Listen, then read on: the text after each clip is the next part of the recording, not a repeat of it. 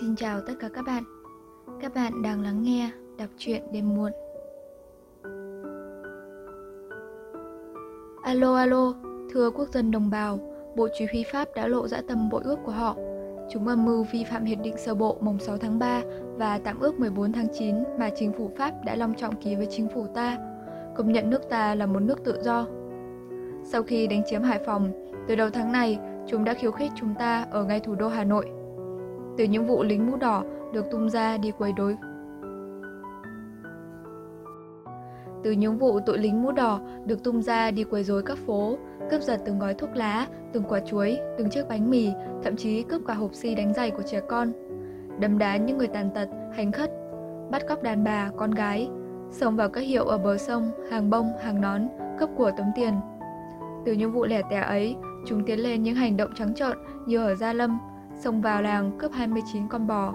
Ở nhà thông tin Tràng Tiền, chúng hạ quốc kỳ của ta, đâm nát anh Hồ Chủ tịch. Và sáng hôm nay, ngang ngược hơn nữa, chúng đã huy động cả máy bay, xe cơ giới, gây ra vụ tàn sát ở ngõ Yên Ninh, hàng bún, thừa quốc dân đồng bào.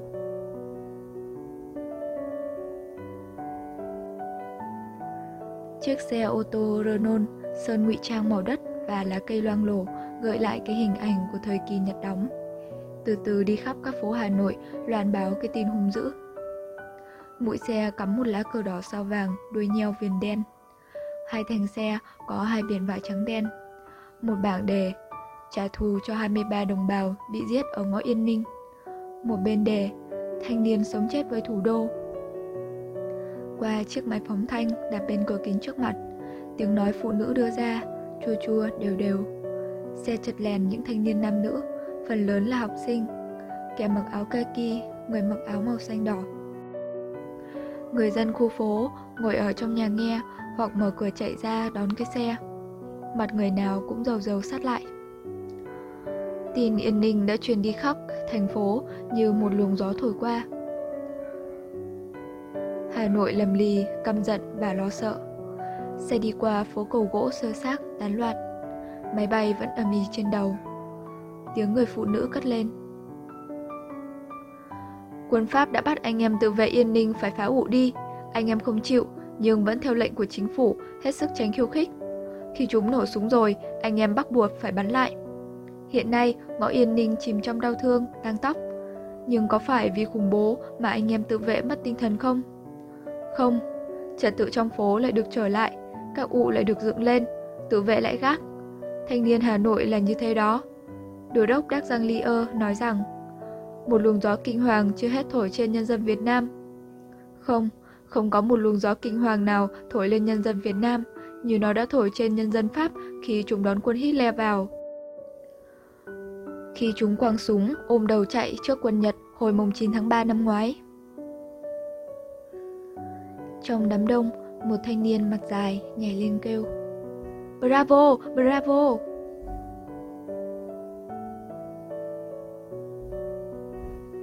Đấy là Nhật Tân. Anh mặc chiếc áo ra gờ lăng màu xám, phình ra ở hai bên hông. Dưới gáy thò ra cái đầu vỏ thanh kiếm nhật. Mũ nhung đen che một bên mắt. Còn Lulu đứng bên anh. Tiếng người phụ nữ lại nói. Đồng bào yêu quý, tình hình trở nên nghiêm trọng, nhưng chúng ta hãy bình tĩnh đợi lệnh của chính phủ. Ai không có việc gì, nhất là cụ già, trẻ em, thì nên thu xếp tản cư, không nên dùng răng nữa. Hỡi anh chị em thanh niên, Tổ quốc đang chờ đợi chúng ta. Đối với những khủng bố của quân Pháp, chúng ta chỉ có một con đường, sống chết với thành phố Hà Nội. Chỉ có sống cho ra sống hay chết trong danh dự, không thể khác được. Dù ở trong tình thế nào, dù trong tay tôi chỉ có một thỏi sắt nhỏ, tôi vẫn phải xứng đáng là thanh niên Hà Nội, thủ đô của ba miền Việt Nam, thủ đô của một nước Cộng hòa trẻ nhất thế giới. Sống chết với thủ đô, đấy là khẩu hiệu của chúng ta. Chúng ta phải như anh chính trị viên đạo ở nhà hát thành phố Hải Phòng. Khi quân Pháp ập vào, bắt anh giơ tay hàng, anh không giơ tay và thét vào mặt bọn giặc. Chúng ta là kẻ chiến thắng, không phải chiến bại. Không hoang mang, không dao động, anh chị em hãy tích cực chuẩn bị, thắng lợi nhất định về tay chúng ta. Chiếc xe lại từ từ đi về phía hàng gai. Nhật Tân quay mặt vào hiệu cà phê ở ngã đường cầu gỗ, rẽ vào Gia Ngư, hàng bạc. Trước cửa chất 563 cát Anh cắt hàm hỏi một người Thế nào, nghe rõ chưa Tân? Người thanh niên là Tân, nói Nghe chứ? Tân chạc ngoài 20, trẻ chàng trong bộ quần áo xanh trà, sơ mi không đeo cravat. Nhật Tân là bạn thân của Tân. Để vĩnh viễn ghi mối tình bằng hữu này nở từ thuở bé, anh đã ghép tên bạn vào tên mình thành cái tên Nhật Tân mà bạn bè cũng như gia đình đều quên gọi. Nhật Tân lại hỏi, Mày nghĩ thế nào? Tân mở hộp thuốc lá Graven A lấy ra một điếu hút, cười nói với Nhật Tân, Để xem có thật không hay lại tuyên truyền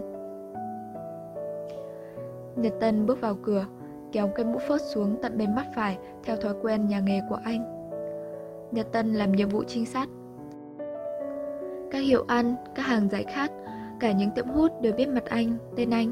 Biết cả công việc anh đang làm vì cái áo ra gờ lăng, con chó Lulu của anh không giấu được ai cả. Nhưng anh vẫn tưởng tung tích của anh bí mật lắm.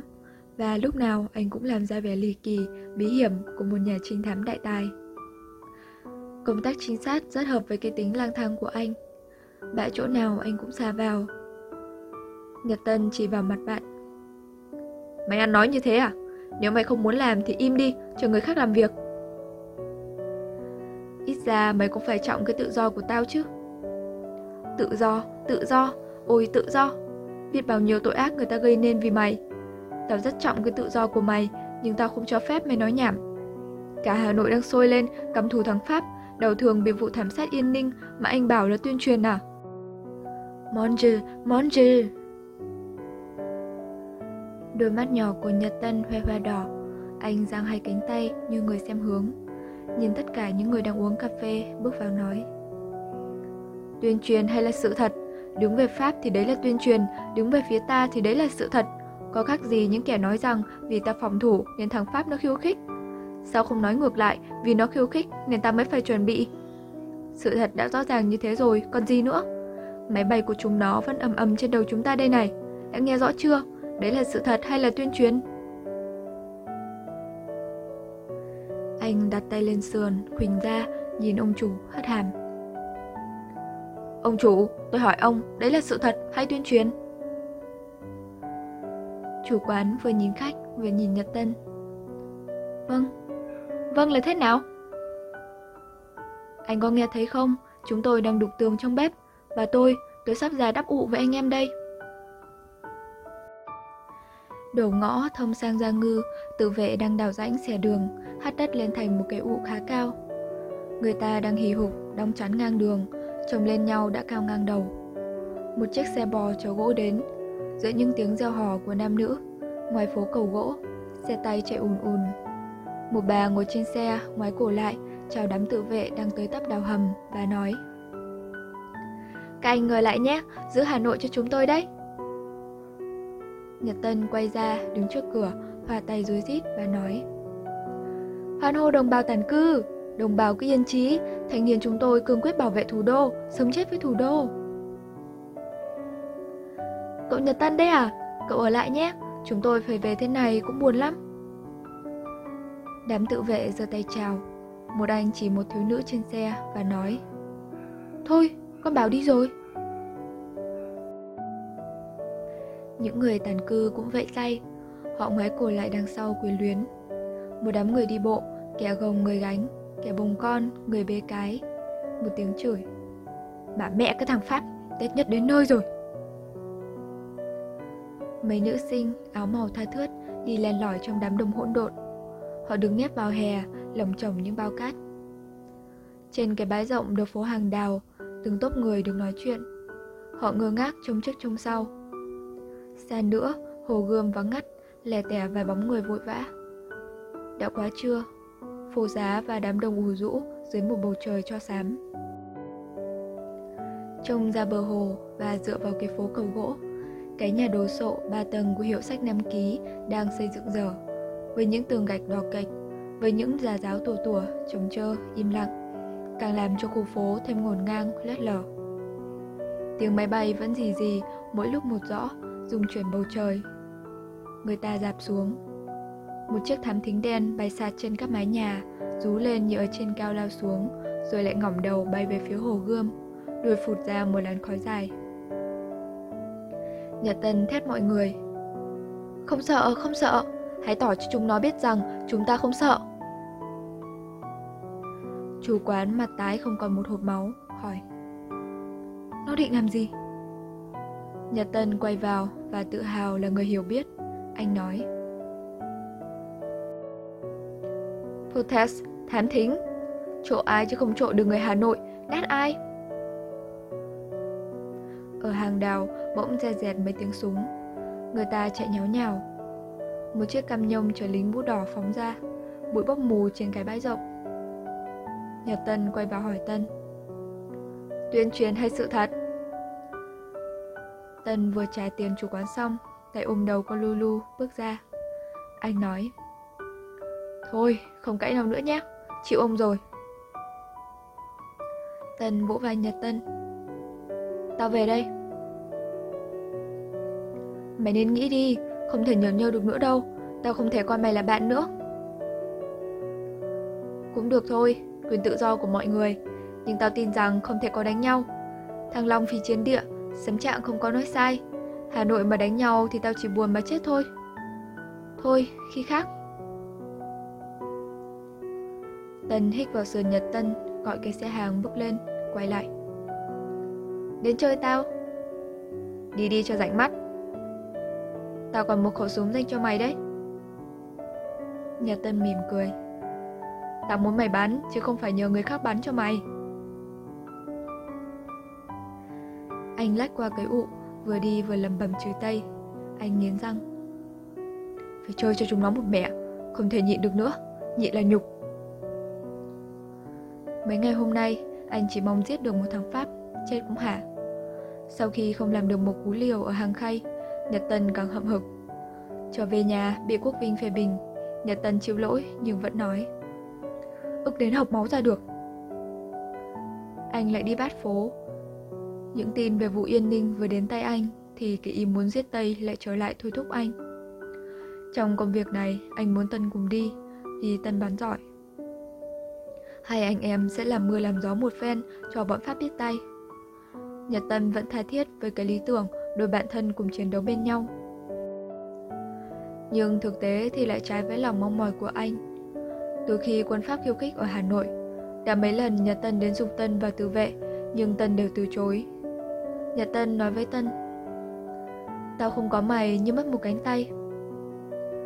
Anh buồn hơn nữa là thấy mỗi khi nói đến Tân thì rất nhiều người, kể cả những người bạn cũ, đều cười chế giễu. Ai cũng cho Tân chỉ là một anh công tử nhà giàu, ăn chơi trách táng. Vì thế Nhật Tân lại càng muốn gột cái tiếng xấu ấy đi cho bạn. Hôm nay tình cờ lại gặp Tân, anh sung sướng nói một lần nữa với Tân, nhưng Tân vẫn phớt. Nhật Tân bực mình, nghĩ Thôi kệ, để cho người ta khinh mày như con chó. Nhưng anh lại tiếc. Thế nào thì cũng phải bảo nó một lần nữa. Phố Gia Ngư, cái phố nhỏ không có cá tính, bà con nghèo của những phố hàng đào, hàng bạc, tự vệ đang lối húi đào những hố tác chiến bên hè. Cuối cái ngõ thông ra hàng đào, nhảy nhụa khai nồng suốt năm tháng. Mấy thanh niên thuộc lớp người lao động cắt cổng dục bọn nhà thổ ra đào hố. Đằng sau cửa nửa khép nửa mở, một ả ló ra ngoài cái mặt nhăn nhở, tóc chưa vấn xõa kín một bên má, nói một cách sốt sắng và sỗ sàng. Chờ em thay cái quần đen đã, các anh nhé. Trên đường phố, nhựa đã mòn, ngổn ngang những mô đất đen, úp sùm sụp, mới thoạt trông như những đầu lâu to nhỏ quăng đấy. Một cái biển giấy trắng cắm bên một cái nồi, để một hàng chữ viết tay bằng mực đỏ, còn ướt, mực giỏ xuống như máu chảy. Mồ chôn thực dân Pháp Được dịp chú vắng nhà, một thằng nhỏ và một con sen, mỗi người xách một cái nồi đất vỡ, đuổi nhau đú đờn, rú lên những tiếng cười sang sặc. Để tỏ ra mình là người dân chủ trong một xã hội mà mọi người đều bình đẳng, Nhật Tân niềm nở với họ. Các anh các chị cũng chuẩn bị đấy à? Ai bảo đem nồi đất ra thế kia? Thằng nhỏ nói Thưa cậu, các anh ấy bảo đấy ạ Đâu trên hàng bún, tay nó đi rồi Thì các anh úp nồi như thế này Một lúc nó trở lại, xe tăng không dám xông vào nữa Nhật Tân gật đầu huýt một tiếng sáo nhẹ. Con Lulu đang cúi xuống hít hít một cái nồi đất. Anh ra hiệu cho nó đi. Mấy tím khách búi tóc cài châm ngồi trong khung cửa nhìn ra ngoài, mắt sợ hãi, vẻ mặt ngây thộn. Thấy các tường nhà Hoa Kiều nào cũng dán những miếng giấy đỏ dài, viết những chữ nho và vẽ lá cờ thanh thiên mặt nhật. Lại thấy các thím có vẻ ăn nhàn. Nhật Tân khó chịu, anh nói to. Này, có đọc báo không?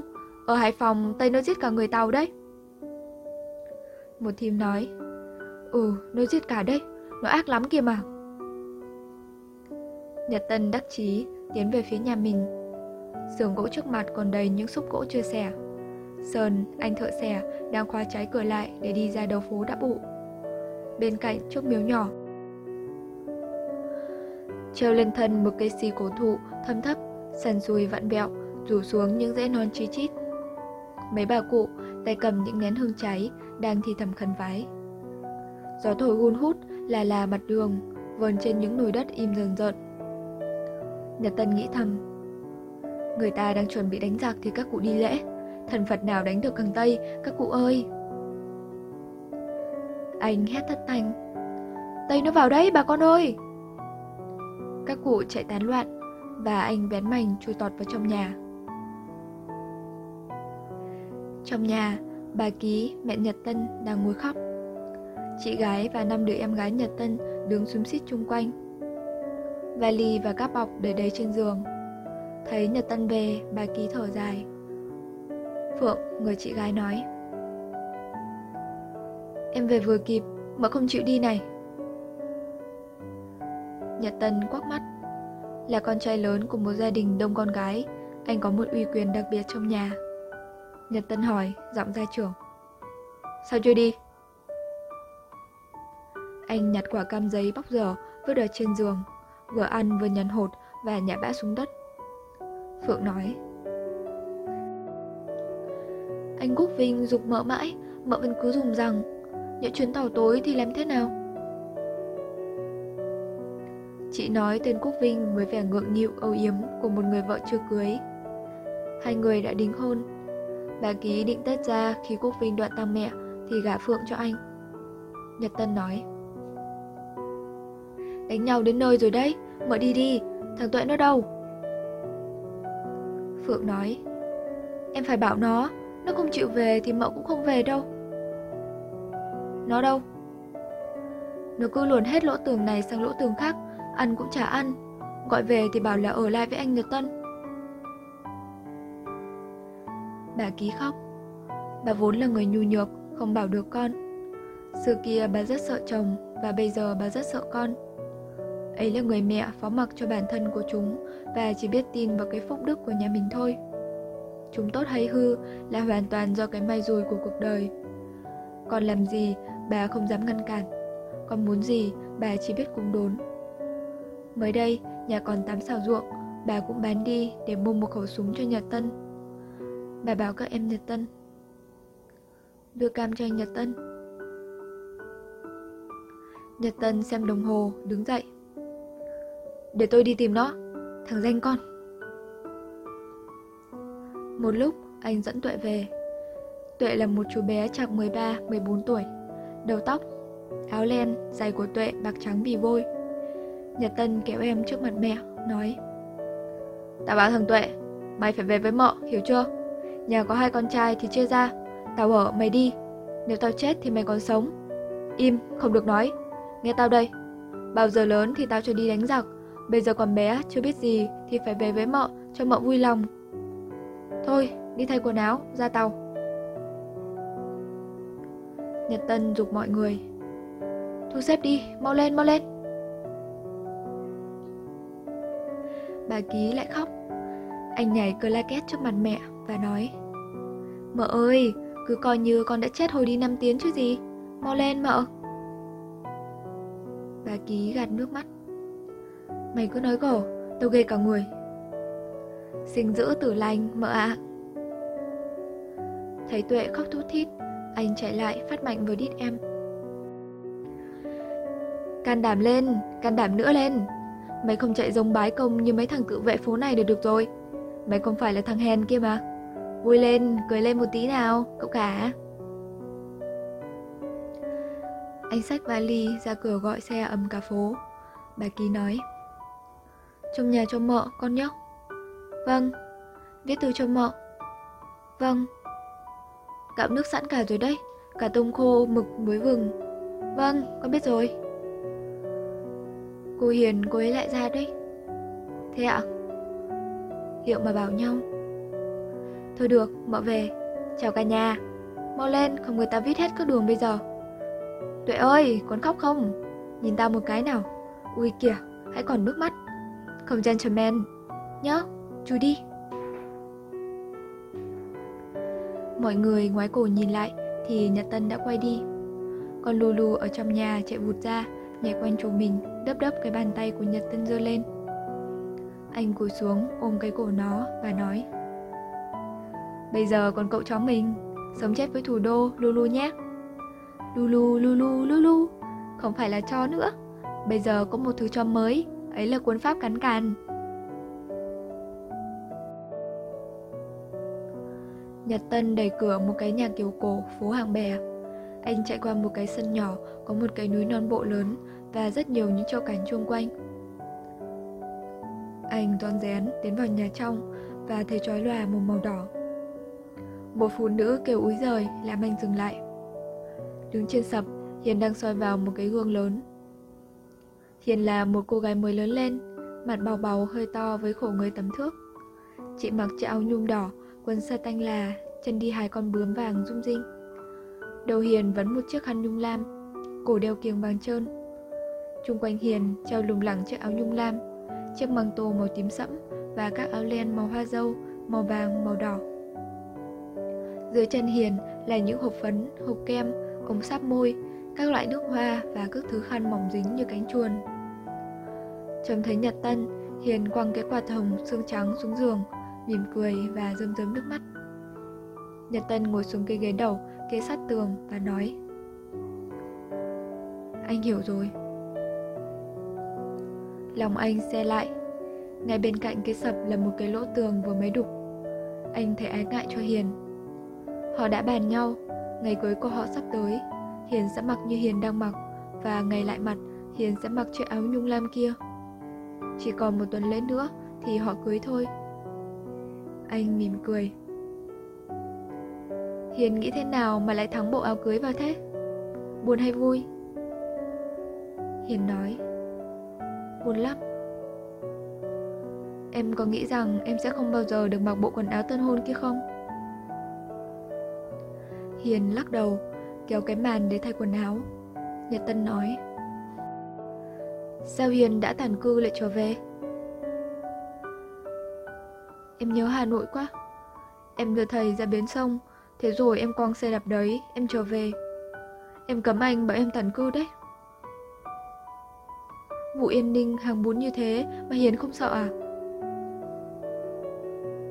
Hiền không nói, đuôi húi thay quần áo cưới. Nhật Tân còn muốn ngắm người vợ tương lai của mình lộng lẫy trong bộ quần áo cưới, nhưng anh không dám ngỏ ý ấy ra. Anh ngồi cúi đầu suy nghĩ, tay vuốt cái lưng đen nhánh của con Lulu đứng bên ghế, cái mõm kề lên đùi anh. Hiền là con một nhà buôn cao lớn, có họ xa với anh về đằng mẹ. Khi anh học năm thứ ba thành trung thì Hiền mới học năm thứ nhất. Từ sau đảo chính, Hiền ở nhà không đi học nữa. Gần đây dục dịch đi học thì tình hình lại rắc rối, lại thôi. Họ tuy yêu nhau nhưng chưa bao giờ sắm sỡ.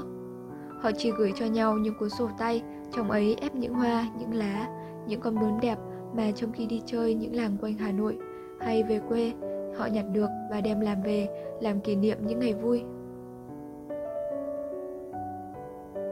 Nhật Tân nói Nếu chiến tranh không xảy ra thì chúng mình cưới Nếu xảy ra thì chúng mình đợi sau chiến tranh Lo gì Em ướm thế này thôi Hiền kéo màn về chỗ cũ. Chị đã búi tóc và mặc chiếc áo len dài ngày thường.